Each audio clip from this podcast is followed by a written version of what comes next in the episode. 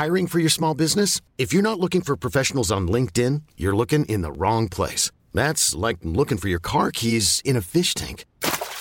LinkedIn helps you hire professionals you can't find anywhere else, even those who aren't actively searching for a new job but might be open to the perfect role. In a given month, over 70% of LinkedIn users don't even visit other leading job sites. So start looking in the right place. With LinkedIn, you can hire professionals like a professional. Post your free job on linkedin.com/achieve today. Hi, this is Janice Torres from Yo Quiero Dinero. From a local business to a global corporation, partnering with Bank of America gives your operation access to exclusive digital tools, award-winning insights, and business solutions so powerful, you'll make every move matter. Visit bankofamerica.com/bankingforbusiness to learn more. What would you like the power to do? Bank of America, N.A., copyright 2024.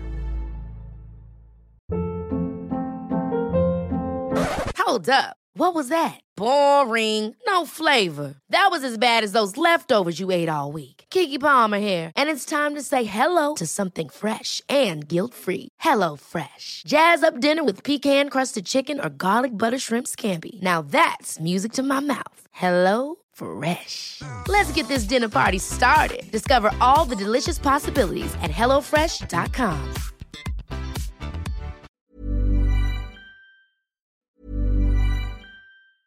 Hi, this is Janice Torres from Yo Quiero Dinero. From a local business to a global corporation, partnering with Bank of America gives your operation access to exclusive digital tools, award-winning insights, and business solutions so powerful, you'll make every move matter. Visit bankofamerica.com/bankingforbusiness to learn more. What would you like the power to do? Bank of America, N.A., copyright 2024. Ever catch yourself eating the same flavorless dinner 3 days in a row? Dreaming of something better? Well, HelloFresh is your guilt-free dream come true, baby. It's me, Keke Palmer. Let's wake up those taste buds with hot, juicy pecan-crusted chicken or garlic butter shrimp scampi. HelloFresh. Stop dreaming of all the delicious possibilities and dig in at HelloFresh.com. Let's get this dinner party started. Hiring for your small business? If you're not looking for professionals on LinkedIn, you're looking in the wrong place. That's like looking for your car keys in a fish tank. LinkedIn helps you hire professionals you can't find anywhere else, even those who aren't actively searching for a new job but might be open to the perfect role. In a given month, over 70% of LinkedIn users don't even visit other leading job sites. So start looking in the right place. With LinkedIn, you can hire professionals like a professional. Post your free job on linkedin.com/achieve today. First of all, thank you guys for joining for our final financial literacy class for COVID-19 edition. It's been a blast. Usually Larry sets it off, but this time I'm going to start it off. So bear with me. So as you know, our name of our program is called Financially Clean. The team is myself, Dion Nichols, Mr. 850, Larry Tang, Adam Starr, and Kevin Keogh. Did I say it right, Kevin? I hope so. This year by Brooklyn Borough President Eric Adams. We plan on starting our 12-week series probably somewhere in late spring, early summer. You know, with everything going on, I don't want to give a hard date yet, but we plan on doing another webinar. Hopefully you guys will register for the upcoming webinar. Next slide. Class updates. Please follow us on Two Black Guys with Good Credit. We also archive all the past episodes, and today's episodes will be available as well on our podcast Two Black Guys with Good Credit, and it'll come on Thursday. And you can also even listen to Dion's first life coaching class that did extremely well, and that's on our podcast stream as well, and she'll have her second upcoming class this Tuesday. Thursday. And you could also, this Thursday, sorry, today is Tuesday. This Thursday, thank you. From 6 to 7, same time. And you can register with Dion Dion, where do they register? They can go to Eventbrite. They can go to my page, Live Your Best Life for You, on Instagram and on Facebook for the link. Exactly. Okay, next slide. What's new? What's happening in the last week? Well, states are slowly allowing businesses to open. I know California is partially opening. I know Georgia partially opening. And there's a new norm, as you guys noticed, that one, when stores are opening, they're only limiting the amount of people that can come into each store. I'm sure you've all have experienced a long line. You've all have seen it yourself and witnessed it yourself. Restaurants, you're going to be able to have to sit 6 feet apart from people. Why am I telling you this, and why? How does it affect business? Well, they're saying, for one, the airplanes, the flights, they're not going to have the middle seat anymore, and some flights are going to actually put up plastic dividers.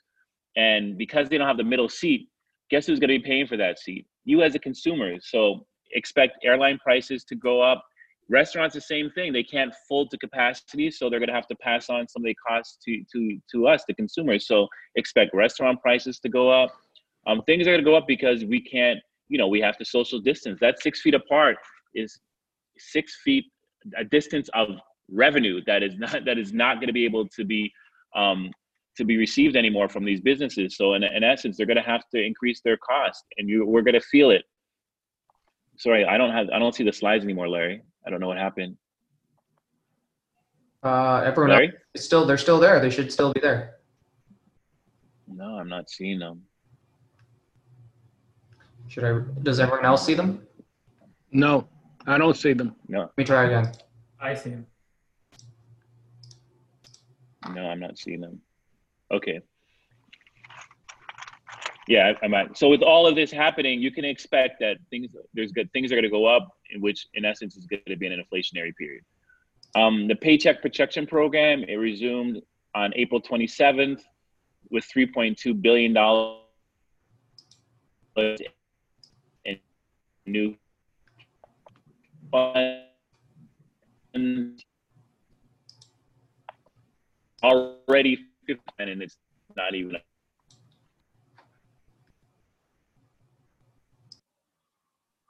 Larry? Sean, I think you cut out again. Sorry. Could you repeat that last part about the Paycheck Protection Program? The Paycheck Protection Program, they've already depleted 50% of the funds of the $310 billion that was put into the market on the 27th of April. So a week later, already half of it's gone. Next. What are we going to talk about today? We're putting in perspective into the downturn, investing strategically in the new norm, and then class wrap up and Q&A. Next. Disclaimer that everybody should know, nobody on this team is a licensed financial advisor. And just a little bit of my background, I have worked on Wall Street. I'm not licensed, but I wanted to be able to create a program where I wasn't being influential in any way. There was nobody we didn't have any hidden agendas. We just wanted to teach financial literacy. So that being why, we're just people that really want to, educate people on just financing and investing without some kind of invest in this, buy this from us, buy that, without a salesy pitch. I think that's what people have loved about our program, is that there's not a pressure thing that they feel. So so just put a disclaimer, although we're going to give you some financial tips, it's not coming from anybody licensed. So take it as you will. Okay, so let's talk about the history. Can everybody still hear me clearly? Please give me a thumbs up if you can hear me all right, and I'm not coming in and out. You're coming in good. Okay, cool. History shows, this draft. I think, Larry, you want to explain this, or you want me to go through this? Either one, whatever you're comfortable with. Go ahead, you do it, and I'll follow in with you. Cool, wonderful. Thanks, Sean. So, what we wanted to do was just give sort of a little high-level view before diving into the details. Obviously, there's been a lot of talk about what's going on in the market. People are saying different things, so we want to present everything here and give you the facts so you can understand what's actually going on. So I think the first message that we want to say is history shows there is no need to panic when things happen to the economy. It might seem tough, it might seem scary, but the market, it's natural, goes through corrections and recoveries, goes up and down. For example, in 2008, the market was, if you look at the S&P 500, it was down almost 50% at one point. And then following that, we had a 10-year period of just up and up and up, right? And if you look out to the chart on the right and you sort of zoom out, right, this is sort of a look at all the recent recessions over, let's say, the last 40 years or so, and also the long-term average since 1948, right? And if you look at the low point, the 1 year from the low point, 2 years from the low point, I think it's pretty clear the message that things come back and you have to zoom out for the big picture. So what's the lesson? The lesson is, when is the right time to invest? Always. And obviously always if you can. And the other one is to be patient. And we're going to talk about that a little bit more because you have to be in this for the long term because things are going to be bumpy in the shorter term. So again, going back to this situation with the economy, there's good news and there's bad news. Let's start with the bad first. I promise you there's good news. But in terms of what's actually going on, I think everyone knows that the economy has been hit hard. Unemployment spiked up. It was 10% in March. People are saying that once the April numbers come out, it should be closer to 15, 20. So that's a lot. And Moody's, which is one of the big three credit agencies in the U.S., I looked at a presentation from them a couple of weeks ago, and they're looking at probably single-digit unemployment rate for at least a year or two. So whereas in the beginning of the crisis, when things started getting serious, people said that they were looking at more of a V-shape economy, go down then rebound immediately. Now that we're sort of in the thick of things. Now that, people are saying there might be a second wave, who knows? No one really knows. Things might be a little bit more complicated. And so, the important thing is to be prepared for that. In terms of where we are, it's technically the worst job market in American history. If you look at something like the unemployment numbers, the good news or sort of the devil's advocate side of that is, we know exactly why that's happening, right? We know it's because people just can't go to work. People just can't open their businesses. So if people can't open their businesses, unemployment's going to go up. We also know on the flip side that once things do open, it's going to come back down. So eventually there is a solution, right? Whereas in 2008, I think a lot of people were really scared, didn't really know what the solution was. Here we have visibility to that. Yeah. So just to elaborate on what Larry's saying is that, we know what the fix is to this economy, what's happening. Is as soon as this pandemic kind of stabilizes, the curve flattens, everybody's going to go back to work. The economy should change in an upward motion when you think about it. How high will it go? How fast? That's the unknown. But at the end of the day, I think, what you should be taking from this is that the economy is going to turn. It'll turn, and like everything else historically has shown is that, whenever there's a downturn in the market, it eventually will start to go back up again. So I'm not telling you that you shouldn't worry, but you shouldn't be in panic mode and thinking that the world is going to end. Especially young people that's never really experienced a downward market like this before or similar to this, that, history has shown that this happens and the market will adjust. Absolutely, Sean. But diving in terms of what's actually been happening, again, the facts, GDP for the first quarter, so January, February, March, was down about 4.8% compared to the same period of last year, right? And again, why is that the case? Well, consumer spending was down something like 8%. And we know why that's the case, because people can't go out. They can't go out. They can't buy stuff. They can't travel. They can't spend money on entertainment. So that's going to happen. That being said, again, we've seen a lot of spikes. People are staying at home. They're buying groceries. They're buying home products. And this time around, because e-commerce has been so pervasive through society, it's actually pretty easy to stay home and buy, if you want something, you can kind of buy it, most things. And so honestly, when I looked at it personally, when I saw that consumer spending was down 8%, I actually thought, wow, only 8%? Wouldn't that be more? So I was actually somewhat surprised, but not that it's a great thing. And as compared to, the long-term U.S. sort of GDP growth of around, let's say 2 to 4%, it is a big difference. It is a big drop. So it's nothing to scoff at. And the other thing is that it's pretty rare for the entire economy to be in recession at the same time.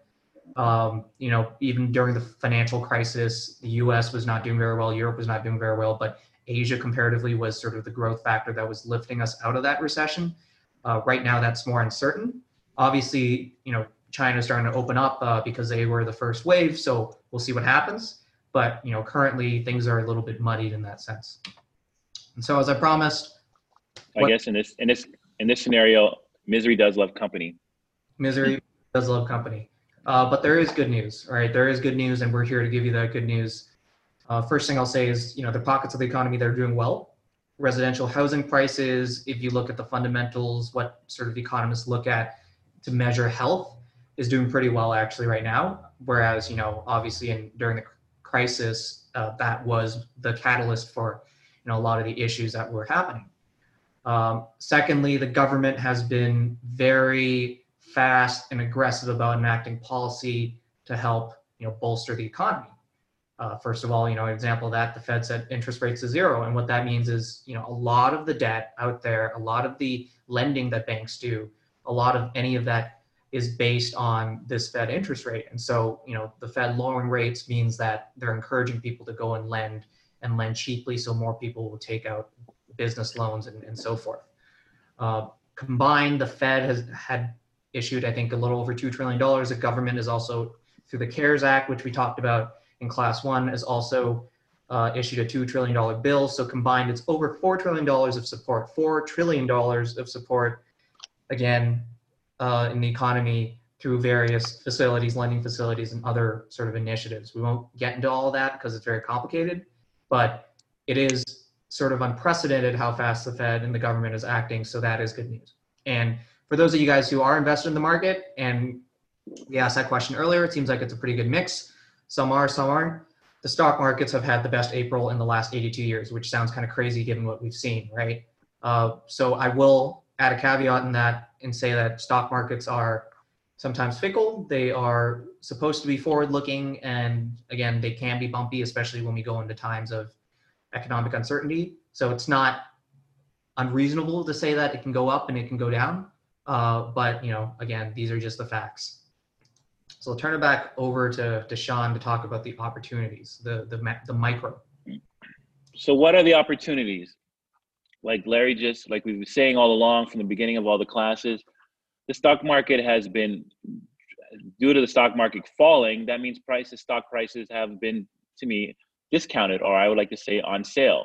So there's an opportunity for you to get into the market, and there's many ways in which I think you can penetrate the market, and we're going to talk about that later. You may not just necessarily have to buy individual stocks to be part of the market. You don't even have to spend. You could spend less than $100 and still be part of the market. So don't think you need deep pockets to actually become active in the market. But if you want to be active in the market, I think now is a great time to enter the market if you haven't before. Maybe we should do a survey. How many people have actually investing in somewhat in the market, whether it's through mutual funds, exchange traded funds.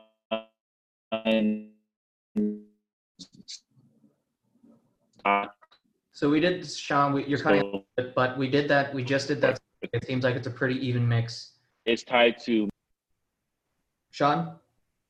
Okay. Yes. Okay. Wonderful.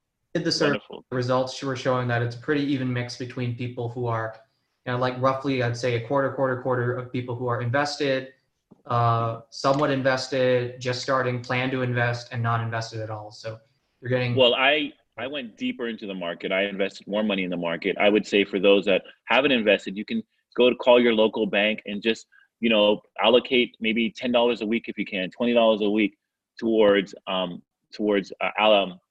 investing in the market by purchasing some kind of fund, which would actually get you activated and be part of the market. So I think you should take advantage of what's happening and look to invest. And those that are already in the market and they can afford to, if they can invest a little bit more, even $10 or $20 more a week, I'd recommend to do so. Availability of loans. This is something that I've been taking advantage of.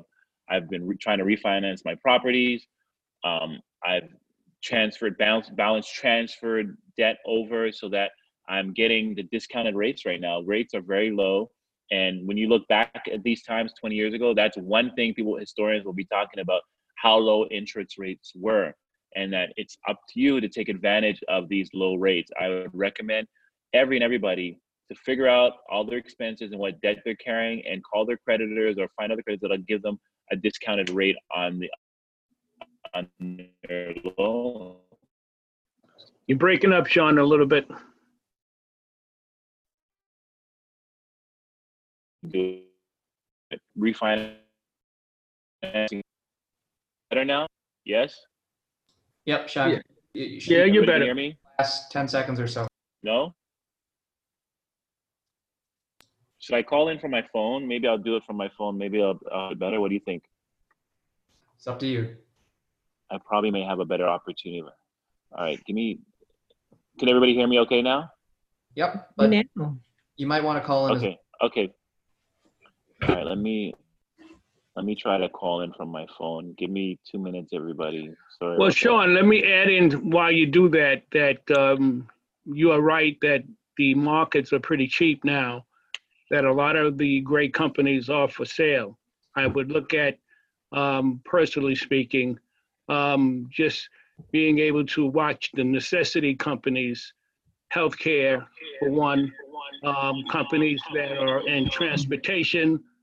These are necessity companies, delivery companies, number two. Also, I look at what's not necessary in my life and review what's yesterday as far as some of the things I have in my life. So we're in a new normal, so some of the things I valued before I don't value anymore. For an example, a lot of my clothes I just got rid of. They're, to me, they're not necessary. I can't speak for anyone else but myself, but I'm in the process of being as light as I can in the event that things may go either way, whether they go good or bad, or up or down. I'm looking to be able to evaluate having the largest line of credit I can possibly have to utilize either going forward in other business ideas that I have or utilizing some real estate ventures that I think I can take advantage of and just move on these issues if they are available. And I'm in a good financial position to take advantage of this. So yeah, we're in a position right now where no one can truly predict the outcome. I don't bet against America because America, the core of America, are very self-striving, self-sufficient type of people. So that's how I like to be. And so I won't bet against America. I just look at that America is not going to be the same, and that each of us has to review what we have and what is different in our life so we can take advantage of being strong when this economy recovers. I'm back. Can you guys hear me? Yes, we can hear you. Yes. Okay, wonderful. That much better? Yeah. I can hear you clearly. And just to add to what Mr. 850 is saying, you know, I am so busy all week from 5:30 in the morning till 8:30, 9:30, and I'm speaking to different people that are just taking advantage of this market, that are finding opportunities, like Mr. 850 said, trying to position themselves, reposition their debt, make themselves available to obtain credit. I myself, I'm doing, that's why I'm here late at work, because I was actually faxing stuff to my banker at TD Bank to get this refinance done. So it's up to you to really take advantage of what's happening in the market and try to, even if it means, like a young lady called me today asking me, she got her first unemployment check. She says she's actually making more money. She used to work at a gym. She's making more money being at home on unemployment than she was at the gym. What should she do with the extra money? It was a very simple response: pay off your credit card debt. And that's what she's putting in the money towards. So there are little things that you can do to put yourself in a better position in this current market. And I know some of you are listening and you're like, well, you know, I'm just making ends meet. I don't have this extra income like Sean is talking about. Well then, you know, be creative and work on your brand, work on yourself, work on that. You can put yourself in a different position, in a higher income bracket. You know, what do I need to do? You know, my FedEx delivery guy came here today and we had that same discussion, like, okay, You've been with FedEx for a number of years. What is the next move for you? What is the next position? How can you get there? What courses are FedEx offering for you to move up the ladder? Investing yourself is the most important investment. I'm sure Mr. 850 can agree that, and I can agree most definitely, that it may sound intangible, but it's really a realistic thing. If I didn't invest in myself and believe in myself, I would not have been able to do the things I've done. And I'm sure Mr. 850 can concur to that. I'm sure Dion, I'm sure everybody listening can concur to that. So there are things that you need to work on. We talked about last week, even taking an online course from a reputable school. That course can just do wonders to your resume. Next screen.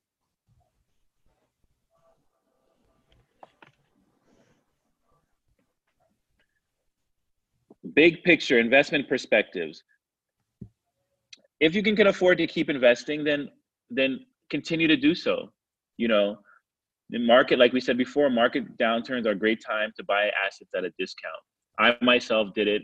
I continued to invest. I continued to try to put a little bit more, not much more in the market so that I could, you know, it's called really hedging yourself against the market, meaning that, okay, I'm going to make monthly, weekly contributions and looking at the long-term algorithm of that. In the long run, I'm going to have an overall positive rate of return rather than saying I'm just going to invest one set of money at one particular period and then stay out of the market and come back again and invest in another set of money. I advise you to continue to make the regular contributions into the market. Do not try to time the market, meaning that the best of the best, the scholars of scholars, trying to figure out when is the best time to invest, when is not the best time to invest, the market's this, the market's that. As I said, continue making regular contributions in the market is the best way to take advantage of the market. Waiting for the right moment. I've known people, they may be even listening to this, that have waited, said they're going to wait, keep waiting, continue to wait, and never enter the market. And studies have shown that if you do that, you'll miss out on opportunities. Even the best money managers, they don't beat the market in the long term. It's really about just regular contributions into the market. And I always say the market for me is not a place where I'm expecting to win the lottery. I'm not expecting to be the next Warren Buffett from the market. I'm just expecting to get steady, positive returns and then continue to invest in myself, continue to do other things to grow. But the market is something that I'm going to look for to give me nice, positive returns along the way. So then when if I need it, I can access it to use it to invest once again in myself and my ideas, or it can help plan for my future and my retirement. And Sean, as a reinforcement of that, you know, what Sean was talking about earlier with the, you know, investing a little bit at a time is that next bullet we have is dollar cost averaging. And what that really means is just, you know, if you put in consistently a bunch of money on a recurring basis, it matters less when you put it in because you're just averaging out, you know, what your cost basis is over time. And to the second point, when Sean says he's not Warren Buffett, none of us are, right? Even for people who work in financial services, we have a lot of other things to do. And you know, unless you have a lot of time to devote to studying this, generally speaking, for most people, if the best money managers can't beat the market, then, you know, why should we think that way? This is not something about our ego. This is not something about, you know, how self-confident you are. It has nothing to do with that. These are sort of in the financial world, what we sort of call the laws of physics. And you just have to, you know, investing is all about risk management. And you just have to, as Sean said, spread out your risk, diversify your risk, and make sure that, you know, you are, you know, building your wealth no matter what happens. Correct. Right? And when you hear people talking about, oh, I was able to buy Amazon stock when it was at $1. I got into Google when I was at $5, and I bought Facebook, and now I made all these millions. Those are diamonds in the rough. And they're not even telling you the stocks that they lost on, the money with the stocks that they bought that didn't pan out to anything, that they didn't make money on, you know. So I would not recommend just stock picking, cherry picking. I would just spread it across the board, dollar cost averaging, as Larry said. But also a good thing to hedge yourself if you do actively get into the stock market is fixed income, meaning, you know, I like high yield savings accounts. You know, I just actually opened up one with Goldman Sachs, Marcus Goldman Sachs, which was a rate of 1.7%, which was decent. And then also they have no fee CDs. I don't know if everybody's heard about that, but they're great. I mean, you can open up a 7-month, 9-month, 12-month CD, and if you have to withdraw the money, they're not going to charge you a penalty for it. And this is really a fairly new product to the market. So I would say, you know, if you want to do something no risk or low risk, they say everything is risky, but really and truly it's minimal to no risk.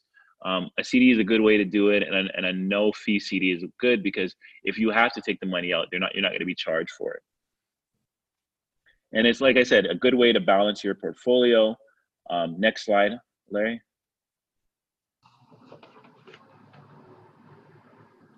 Thoughts down the road. This is you, Larry, right? I think you're going to speak to this one. That's me? That's you. But I can talk about it. You know, go ahead. Sort of the macro thing. People are going to say there's a lot of projections for what might happen and a lot of projections for what might not happen. In the end, the best projections are still a guess. So, you know, in the end, I think that's why the importance of diversification is there, because you need to hedge yourself for the unknown, right? People talk about inflation more specifically a little bit more. You know, people were saying now that the Fed is putting all this money into the economy, is that going to lead to inflation? Not necessarily. You know, according to that same source, according to Moody's again, you know, they think it's unlikely to see, we're unlikely to see broad inflation, at least in the short term, because inflation, if you think about it, is sort of is defined as, you know, the price of just overall goods increasing, right, in the economy. And if there are poor labor conditions and there's no wage growth for an extended period of time, if unemployment is, you know, going to stay around for an extended period of time, then you're unlikely to see that inflation, right? In the longer term, we're not sure, but in the shorter term, it's probably less likely than likely. And again, have we hit rock bottom? It's really hard to tell. You know, you can read as much as you want, but you know, there's always a risk of having a second wave. There's always a risk of opening too early. There's always a risk of, you know, something else happening, right? So again, the most important part is when you're dealing with uncertainty is to make sure that you're diversified against all the risks. Putting all your eggs in one basket is probably not the smartest thing to do right now. I just want to say, just as a note, we're trying to evolve our program, meaning having multiple people speak to you, giving their perspective on things. So I'm not the only one speaking. So if the transitions are not as smooth as they should be, just bear with us. But the goal of the program is to keep continuing to grow and to give you the best advice as possible. So we're trying to add more people to it, get more people involved, get you their experience. And so you can really leave with a really well-informed program. So just bear with us if the transitions aren't as smooth as they have been in the classes, is because we're really trying to get more people actively involved in the class. Yep. So I'm going to turn it over to Kevin really quickly. As Sean introduced in the beginning, Kevin has been one of our fact checkers for the last 3 classes, but you know, Kevin's on our associate board. He's a really smart guy, along with Adam. They both actually work at Citigroup in the corporate and investment bank. So very, very smart guys, very, very plugged in. And you know, he's going to spend a little bit of time talking about sort of how to think about investing in the current environment in the new. Sure. Thanks, Larry. Thanks, everybody. So if you've made the decision that you actually want to start investing, you have to think for yourself, you know, how do I invest in the new normal, right? And if you're in a position where you can invest, for people who haven't invested before, I wanted to frame this quick discussion around, you know, what are the things you think about when you're ready to start investing? And you got to go back to your first principles, right? The first thing you should ask yourself is, why are you investing? And, you know, you could be investing for a number of reasons. But the most common reason that people start saving, and why I think everybody should save, you know, now, is for retirement. Because I don't think you want to work until you're 80 years old, although some people end up doing that. I looked just quickly before I logged in today, and it's 17% of people ages 50 and up in the US, right, have no retirement savings whatsoever. So that means they're probably gonna have to keep working for a long time. So the first thing you should do is always invest for retirement. The power of compound interest means time is money for you. So you start investing today, even if it's a little bit, if it's just $10, $20 in your paycheck, put it into, you know, a low-cost fund or a low-cost, you know, exchange-traded fund, and just let it sit. Don't worry about it. Let it go forever. If you're lucky enough to work for a company that offers a 401k match, right, or a safe harbor contribution, which means management puts money aside for you, absolutely take advantage of it. 401k match basically means for every percentage point, of investment that you put in up to a certain level, the company's going to give you that money in a match, meaning you get 100% return. You're really not going to beat that return anywhere. So paramount is to save for retirement. That should be your first goal. But if it's not for retirement, if you're saving for some other objective, then you continue to save as best you can. Take out small chunks from your paycheck.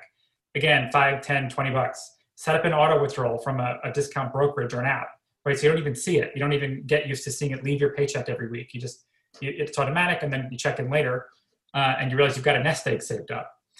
And another important question is, after you determine why you're investing, are you saving for a particular goal or for retirement or what have you? Understand your risk tolerance.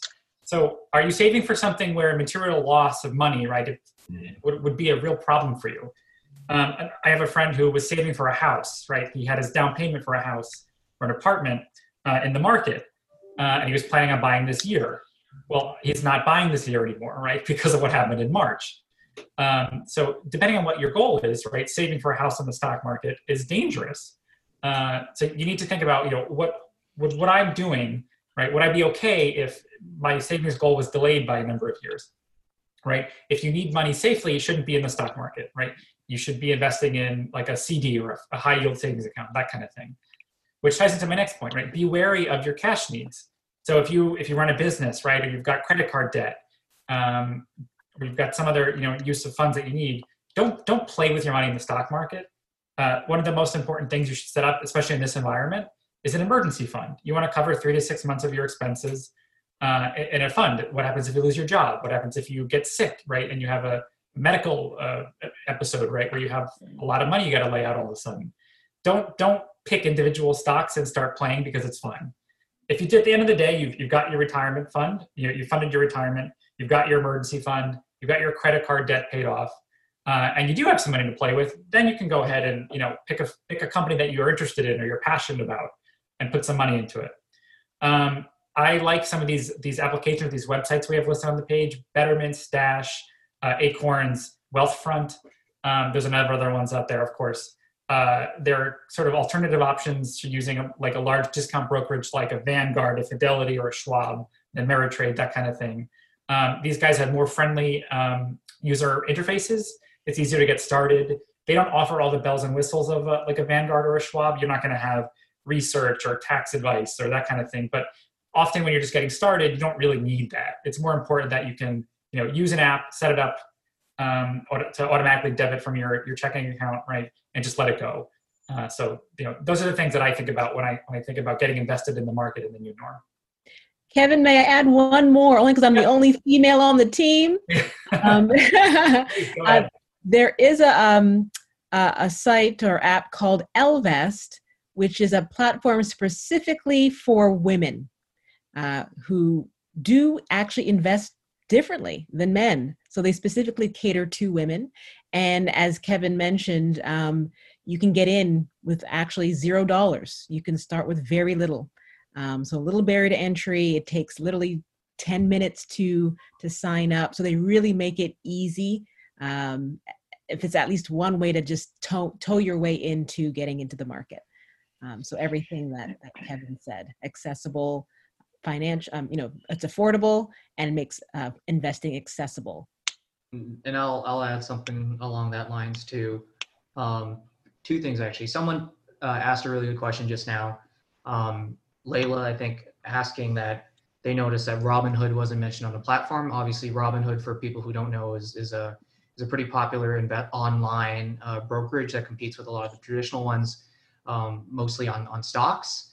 And it's not that we're favoring any of these platforms that we're showing on here. These are just examples. You feel free to go on and try all of them. Ask around, ask your friends.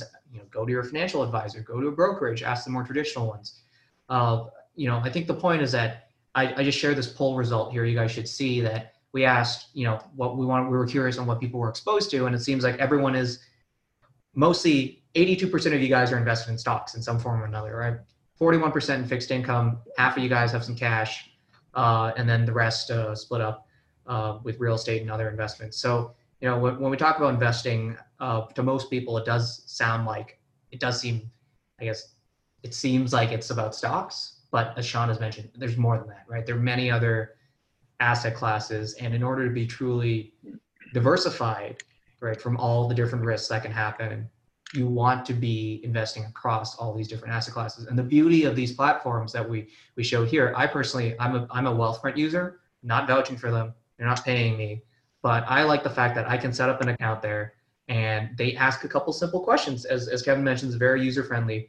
They ask a couple simple questions about what your risk preference is, like what you're willing to risk, what your, you know, return expectations are, and then they just do everything for you, right? And they give you a very diversified portfolio. And if you want to customize that and you have the time to do it, so be it. But I like the fact that I press a button, I set up my direct deposit, and I leave it alone. And I've left it alone for 4 or 5 years now. So that's my experience. I'll give you real quick. I'm after you, Mr. 850.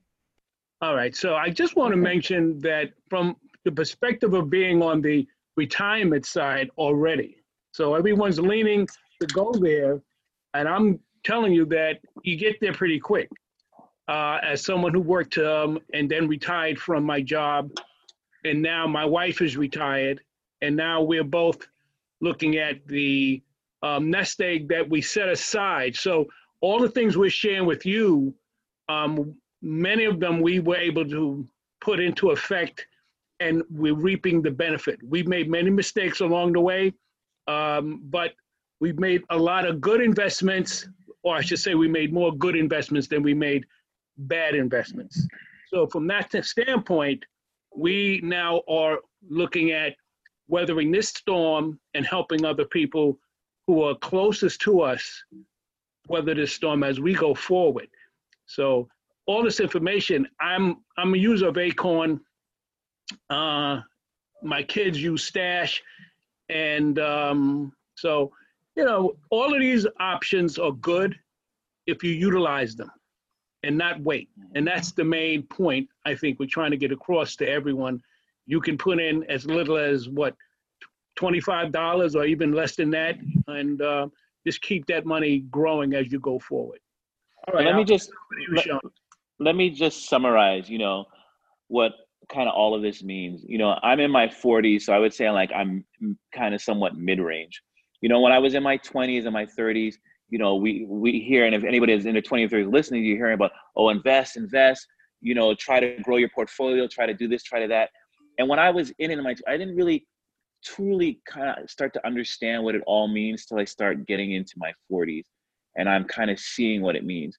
What you're trying to set yourself up for is that your investments will begin to start working for you, all right? And when I say start working for you, is meaning that you can live off the dividend payments, live off the cash flow that your investments bring. Because at my age now, I'm really just trying to work towards cash flow, making sure my real estate positions are giving me positive cash flow, making sure my investments in stocks, bonds are giving me positive cash flow, so I can utilize that cash flow to live. And then my investments, my real estate, my stocks, hopefully I don't have to tap too deep into it, and I can leave those behind for the next generation to continue. So when you think of big picture and when you're thinking about investing, you should be thinking about, what can this bring me down the road? What can this investment bring me? What kind of return can it bring me? Because I realize, my perception is that if you can get to yourself to a certain monthly cash flow that supports your lifestyle and your investments kind of stay where they are, grow a little bit as you get older, then you're doing okay. You're doing well. And I think that's what, you know, in your 20s, I always say it's about education. In your 30s, it's about beginning to start to invest and really go aggressive. In your 40s, you start to see those things work for you. Now, if you're already in your 40s, you're like, well, I'm already in my 40s, Sean. I missed some time, then it's still not too late, because the mistakes that I made when I was young, I was really going heavy into real estate, and I was not really I wasn't playing the stock market. I wasn't getting into funds, because I was just figured, my theory was, well, what I'm doing in real estate is outperforming the market, so why should I go anywhere else? I would have debates with brokers and guys that are heavy into the market over my position in real estate. But what I think, I missed out that opportunity. I would have liked to done both, to be making weekly contributions and still doing real estate. So I have different angles and different things working. And what I learned in investing, you're not going to win on all points. And you look at your overall rate of return, meaning your rate of return from what you got in the market as far as stocks, what you got in fixed income securities, which is CDs. I looked at CDs like, I'm not putting all this money in CDs to get 1% and 2%, but it creates a balance. Then you look at what you're doing in real estate and other investments. And, you know, I always tell people, it's not about hitting home run in investments. You know, if I give you a baseball analogy, or if anybody out there plays cricket, I even love the cricket analogy even better if anybody knows cricket, but I won't just in case you don't understand cricket. But if baseball analogy, you know, what everybody hears that I have to hit a home run. There's people out there that you don't hear about, you don't read about. They're not the Warren Buffetts of this world, but they're getting singles. They're getting doubles. And those are great investments where maybe not hitting double-digit returns, they're getting 7 and 8%, but it's steady, constant growth. Trying to hit a home run is like you're swinging so hard that you could fly out very easily. If you just take your time and bat and try to get a single or double, there's a less likelihood that you'll strike out. And that's kind of the analogy that you use in cricket. If anybody knows cricket, like you can get 6 runs if you hit it over the fence. You can get 4 if you just hit it to the wall, and you get ones and singles. But if you keep trying to hit that 6, you're eventually going to pop out, right? So to me, it's like, you don't know cricket. But to me, home run analogy, if you're trying to, those home run sluggers, they strike out a lot, or they fly out a lot. They hit fly balls. So if you hit singles and doubles, you'll stay longer in the game. You'll last a little bit longer. You don't have to go for gold, just steady, constant growth, and understand that you're not going to win on everything. And everybody, when they used to say, you know, don't check your account, don't check your portfolio, because some days it's down, some days out, it's very true. But it'll eventually all work out if you make consistent investment and you learn to diversify yourself. That brings us to the next screen. Diversify yourself. It's the key. And it's diversifying across all sectors, including yourself. Like for me, I always thought in business that I try to get involved in business where one is not dependent on the other. For example, like during this pandemic time, I'm at my shipping business and it's not dependent. My tenants not paying me rent has nothing to do with me shipping boxes, and vice versa. You know, so I always tried to get myself involved. Like I've seen opportunity where I can buy multiple buildings on the same block. I always try to stay away from that, because if that block starts to hurt, then my entire portfolio starts to hurt. So I'd recommend, you know, try to wear many hats, but be able to manage those things, because you don't want to be a jack of all trades and a master of none. So if you know you're spreading yourself too thin, then you have to kind of take an analysis of what's going on and understand that you don't want to be too thinned out, but you still want to diversify yourself. So the next thing we're going to go do is Q&A. How much time do we have? We have basically 10 minutes left. I don't know, Larry, can people that are listening do ask a question where everybody can hear, like we did with Dion's course, do we have that functionality? Yes, we do. We have the question and answer, and people can just go into the Q&A on their poll, as people have been doing already, and just ask those questions, and we'll try to answer as many. Can we hear them? Can they say it can they say it so everybody can hear it, or they have to type it? Not everyone might have an audio, so it's better if they just type it in, but let's start with the Q&A you see on the page first, because those are the ones that we have gathered from last class. So I feel like those are the ones that deserve to go first, since they've been sitting for a couple weeks. Right, and if you have a question to ask, please raise your hand, let us know, and we'll try to answer your question as well. But the 5 questions that we have, the first one is managing one's credit during COVID-19. Okay, well, there's 2 ways I look at it. For the first time that I can ever remember, in most cases, you have a pass where you can be late on some payments and it's not gonna affect your credit, and companies are not reporting to the credit bureau. But in order to do this, and I tell people all the time, I still can't believe people are not doing it, if you know you're going to miss a payment or you're going to be late for a payment, just during these times, you have to call your creditor prior to when the payment is due. And it's simple. It's just business 101. It's managing the expectation. You know, I myself, I didn't pay a couple of credit card payments.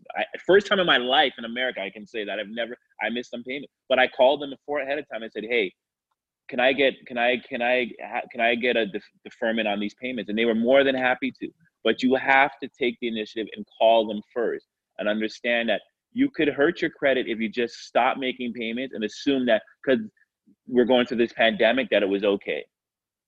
All right. So, but understand, try to come out of the game with great credit, you know, because If you do, you'll be able to tap in and access that cash that's available. Sorry, Larry, you jumped ahead.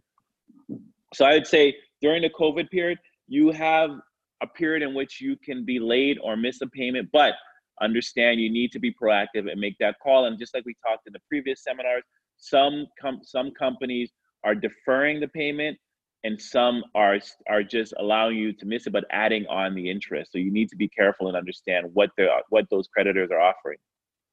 Oh, wow, 95% of you said yes. Only 1% said no. Wow, I appreciate that. Thank you so much. Even the one that said no, please. Real quick. Yes. I would like to say that as you manage your credit, remember your new normal is, if it wasn't before, to live below your means. You have to live Absolutely. Further below your means so you can manage this unexpected economy. So I received a Facebook notice of a crowd of people at a mall in Atlanta buying the new Jordan that came out. Now, unless it's a sneaker you're going to resell, it's something you shouldn't be invested in right now unless you're going to make money and double your profit or double your money by selling the sneakers. I wouldn't invest or encourage you to take your money and put it in sneakers that aren't important right now if you're looking to wear them as fashion. You know, that money can go to lowering your credit card if you're paying over 20%. So, you know, just like Mr. A50 said previously, and I'm hearing it amongst my smart investor friends, they're realizing how much things they are of waste. You know how much people are, I've spoken to, and just becoming minimalist. Like, I don't need all these shoes. I don't need all these clothes. Even myself during this time, I'm coming to work every day and I'm rotating like 3 pants. And I'm like, people are really becoming, this time is really where you're sitting down and checking yourself like, man, I have an exorbitant amount of things that I don't really need. And I'm going to try, I myself threw out 6 garbage bags on a Sunday cleaning of stuff. So you can begin to understand, you're really what we talk about in all of our classes, understanding your wants versus your needs. Educating your young children at home. I think this is so important. You know, I try to teach by example. So with my kids, I'll explain to them, like, you know, when they're leaving lights on, when they're like wasting food, I explain to them what we're going through, what these times are, so they understand why we're home, why you're not at school, what's happening in the market, and to be mindful of that and to be resourceful in what you do. And, you know, my kids, I like to say they're the smartest kids in the world, but, you know, I think they're decent. They're getting it. They're connecting and putting the dots together and seeing what we're going through, because you know what's happening to them now? A lot of them now want to go back to school, but they understand what's happening and why we can't. So I think this should be ongoing lessons for kids. And this is time we should sit down and teach your kids about budgeting. You know, I take my kids to the grocery store with me and have them help me go through what we need from what we don't need. You know, we're cooking more at home. So, excuse me, these are great lessons for kids. And one more thing to add too, or for those of you guys who didn't tune into our last class, you know, in our last class, we spent all the time talking about, Dion spent a lot of time talking about personal branding and also about, you know, upskilling yourself and training yourself. And we talked about a lot of different learning resources out there that offer free classes, right? And so if your kids are older, if they're sort of middle school, high school level, I think those classes are perfectly applicable for them, right? Now that we have online learning, it should be easier than ever. And the fact that they're out of school means they have no excuse not to have time. So I would encourage tapping into those resources, both yourself and your kids as well. Yeah, and this is a good time for you as a parent to really understand how to teach and how to teach your kids. It's been challenging for me as well. Starting an LLC, C Corp, S Corp, sole proprietor, and partnership, great time as well. You know, I believe in partnership, grouping people together. I see a lot of people doing a lot of socializing online. You know, if you have like-minded people, you have a great idea, now it's time to do the homework and put in the research and check it out. And which option should you choose? You know, I was gonna go through them all, but I think with time being limited, I'm gonna give myself a plug and I'm gonna tell you to go to Two Black Guys with Good Credit and listen to the episode called Legalize It.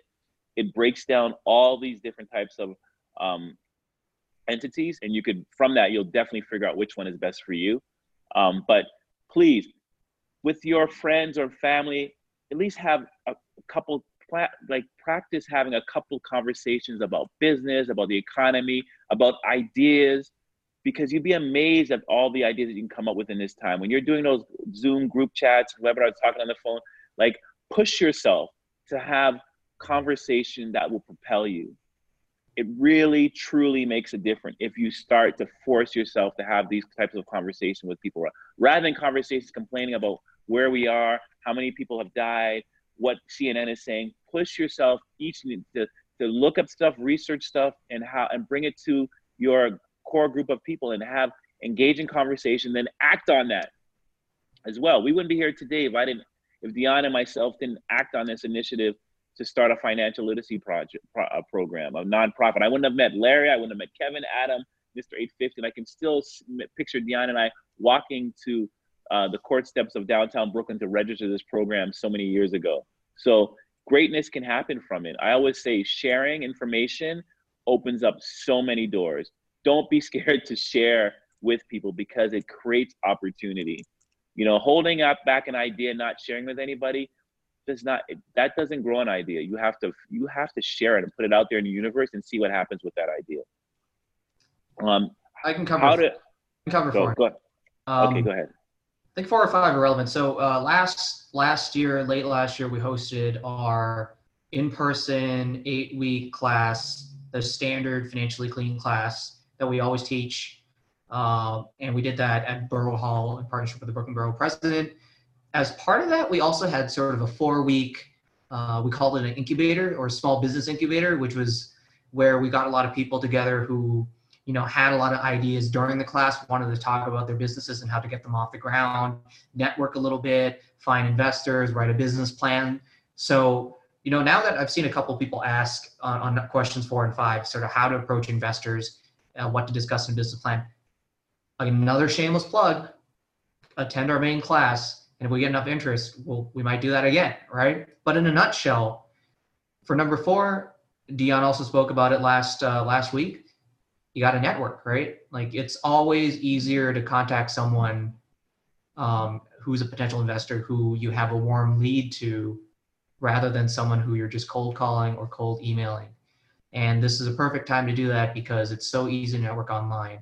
It's so easy to reach out, and you'll be surprised that some of the weak connections in your network are stronger than your immediate friends because, you know, reach out to your friends, use those second-degree connections, and you'll be surprised. I'm sure. I'll bet on that. And in terms of what to discuss in a business plan, I don't think we necessarily have time because that in itself can be an entire hour, and we do an exercise for that in our incubator. But, you know, it's a lot of things. If you just do some Googling of what's should be included in a business plan, I think it's pretty self-telling there. But I would say, just in a nutshell, you know, talk about what you're solving, why you're unique, right? What need is there in the market, right? Because ultimately you need supply and you need demand. If you're supplying the solution, you need someone to demand it. And then somehow in the middle, you'll make some money. You know, talk about your business model, talk about how you're going to make money, who your customers are, who your competitors are, and why you're better. Right? What money you need from your investors, what resources you need from your investors, the risks and so forth. And so, you know, a business plan is just outlaying and all of that and showing that you've done your homework, right? If you go to an investor and say, I have this idea, and they ask you how you're going to do it, and you say, I'm not quite sure, I'm working on it. That's not very convincing because there's 100 other people out there who have done the homework, have written everything out, and they can give you an answer. And as much as I hate to say it, first impressions matter. So when you're approaching investors, when you're trying to put together, you know, your plan, you need to be buttoned up and you need to be prepared. So I think now is a good time to transition. We want to transition, give a shout out to Dion because she just launched her upcoming series. So I'll let her take the start for that and talk about what's going on this week. Yes. So if you didn't get a chance to catch it last week, we focused on self-care. Oh, and thank you, Larry, for passing the torch. Yeah, so last week we focused on self-care and how important it is in these times to really be taking care of ourselves, mind, body, and soul. And now that we're all aligned and ready to go, this week, this Thursday, we actually have negotiation expert, Kwame Christian. So he is an author, he's a TEDx speaker, he has actually the host of the #1 negotiation podcast. So he definitely has some authority on the subject, and he's going to be helping us navigate conflict resolution in quarantine. and so much more. So we're going to look at dealing with the difficult conversations with family, in friendships, but also in the business and the workplace. So it's going to be really good. It's going to be interactive. It's going to be a lot of participation.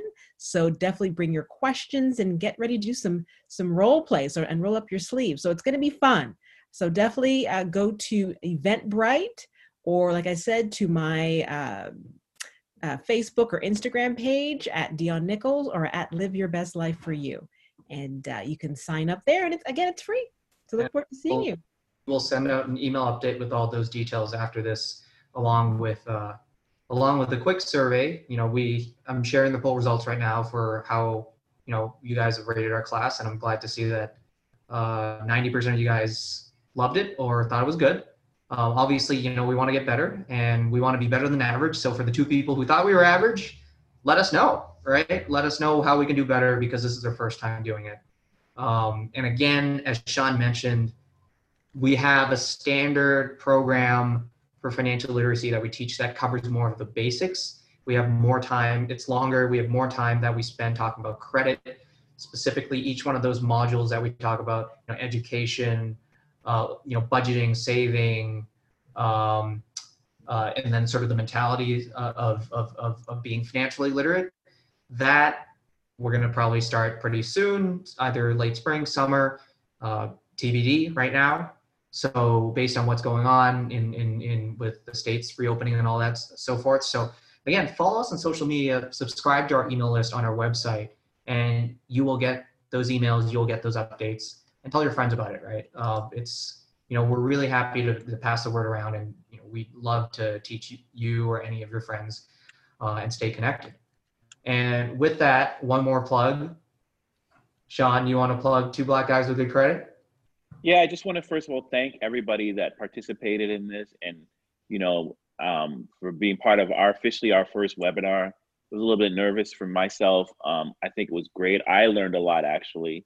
I just want to thank the team as well, Larry, Adam, Kevin, Mr. 850, and Dion for being a part of this. Special thanks to Brooklyn Borough President Eric Adams and his team. And you, the listeners and people that participate in this webinar, thank you guys for your support. And this is good. This is about sharing information and trying to grow. So I just, once again, thank you, everybody. And please, your only fee requirement is to listen to our podcast, Two Black Guys with Good Credit. Leave us a favorable review, 5-star, and a written comment as well. And leave a review also on our Financially Clean page. And just listen in for more upcoming events that we plan on doing. So thank you guys, and we'll see you soon. Yep, and please. Soon. Thank you. All right, so long. And to Hi, by the way, for making a donation, and you see the details on the screen, that you just go to financiallyclean.com/donate if you want to contribute to us.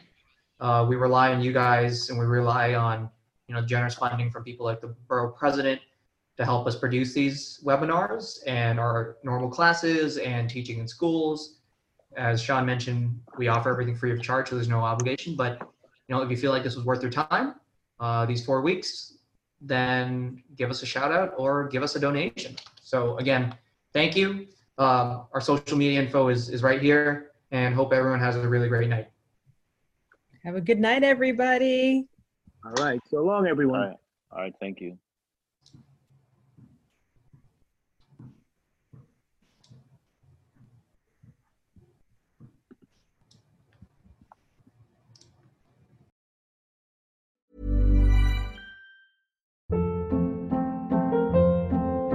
Hold up. What was that? Boring. No flavor. That was as bad as those leftovers you ate all week. Keke Palmer here. And it's time to say hello to something fresh and guilt-free. HelloFresh. Jazz up dinner with pecan-crusted chicken or garlic butter shrimp scampi. Now that's music to my mouth. HelloFresh. Let's get this dinner party started. Discover all the delicious possibilities at HelloFresh.com.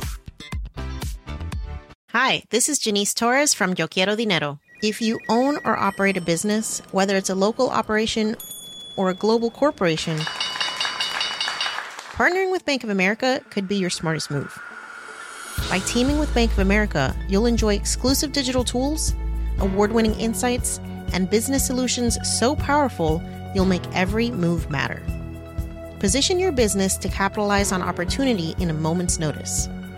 Visit bankofamerica.com/bankingforbusiness to learn more. What would you like the power to do? Bank of America, N.A., copyright 2024. Imagine the softest sheets you've ever felt. Now imagine them getting even softer over time. That's what you'll feel with Bowl and Branch's organic cotton sheets. In a recent customer survey, 96% replied that Bowl and Branch sheets get softer with every wash. Start getting your best night's sleep in these sheets that get softer and softer for years to come. Try their sheets with a 30-night guarantee. Plus, get 15% off your first order at bowlandbranch.com. Code BUTTERY. Exclusions apply. See site for details.